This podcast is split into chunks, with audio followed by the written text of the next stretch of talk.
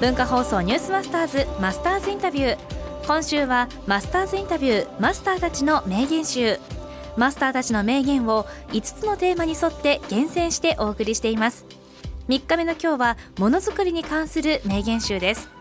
まずは自分が好きだからという理由でザク豆腐を作ってしまった相模屋食料の鳥越淳二社長です。これもあの最初あのスーパーさんのバイヤーさんだとか部長さんだとかは、ガンダム好きな方はこう、おーって言って言ってくれたんですけれども、あの、ある大手スーパーさんのバイヤーさんとかも、もうちょっと鳥越さん真面目にやったらどうなんやとかですね。なぜこれが生まれたんですか？これはあの、ザクの一番かっこいいシーンを再現してるんですね。ザフっていうのはですね、はい、ガンダムで地球連邦軍とこのジオン軍戦うんですけれども、はい、ジオン軍のすごいこうスペシャルな機体なんですね。でもそのガンダムにピャッとかやられちゃうんですけれども、なんでこの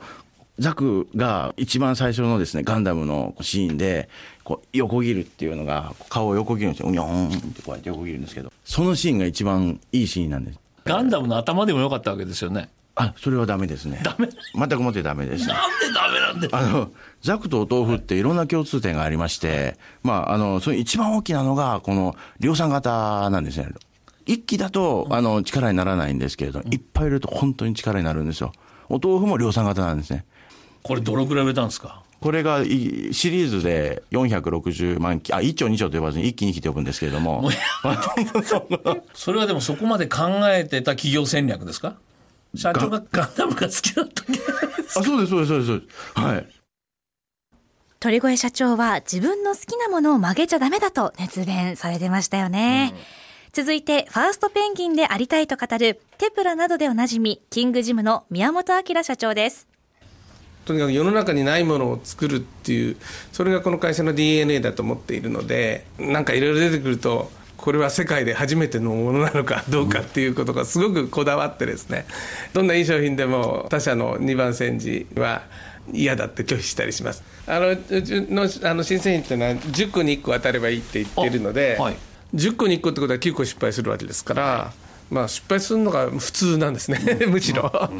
まあ少しずつ気が付いていることは、はい。うん例えばあのキングジムのような会社は誰もが欲しがるような商品をやっぱりやっちゃいけないんだなっていうふうに思うんですね。やっぱり隙間を狙わなきゃダメなんですよ。ええ、でそのだから例えばねキングジムでスマホ出そうなんてそういうこと考えちゃいけないんですよ。みんなが欲しがるような商品は手を出してはいけない。そうじゃなくて一部の人が絶対欲しいって思うような商品。これはこの隙間がですね響いたと商売にならないんですよ。隙間が大きすぎると今度大企業さんが参入してくるんですね。えー、ということでお二人の共通点面白いですね。まあ、世界に1個しかないものを作るとか、うん、隙間なんだけど隙間が大きすぎると今度はこれ大企業が入ってきてダメだとか、うん、いろいろあるんですが、まあ、一つだけ言えることは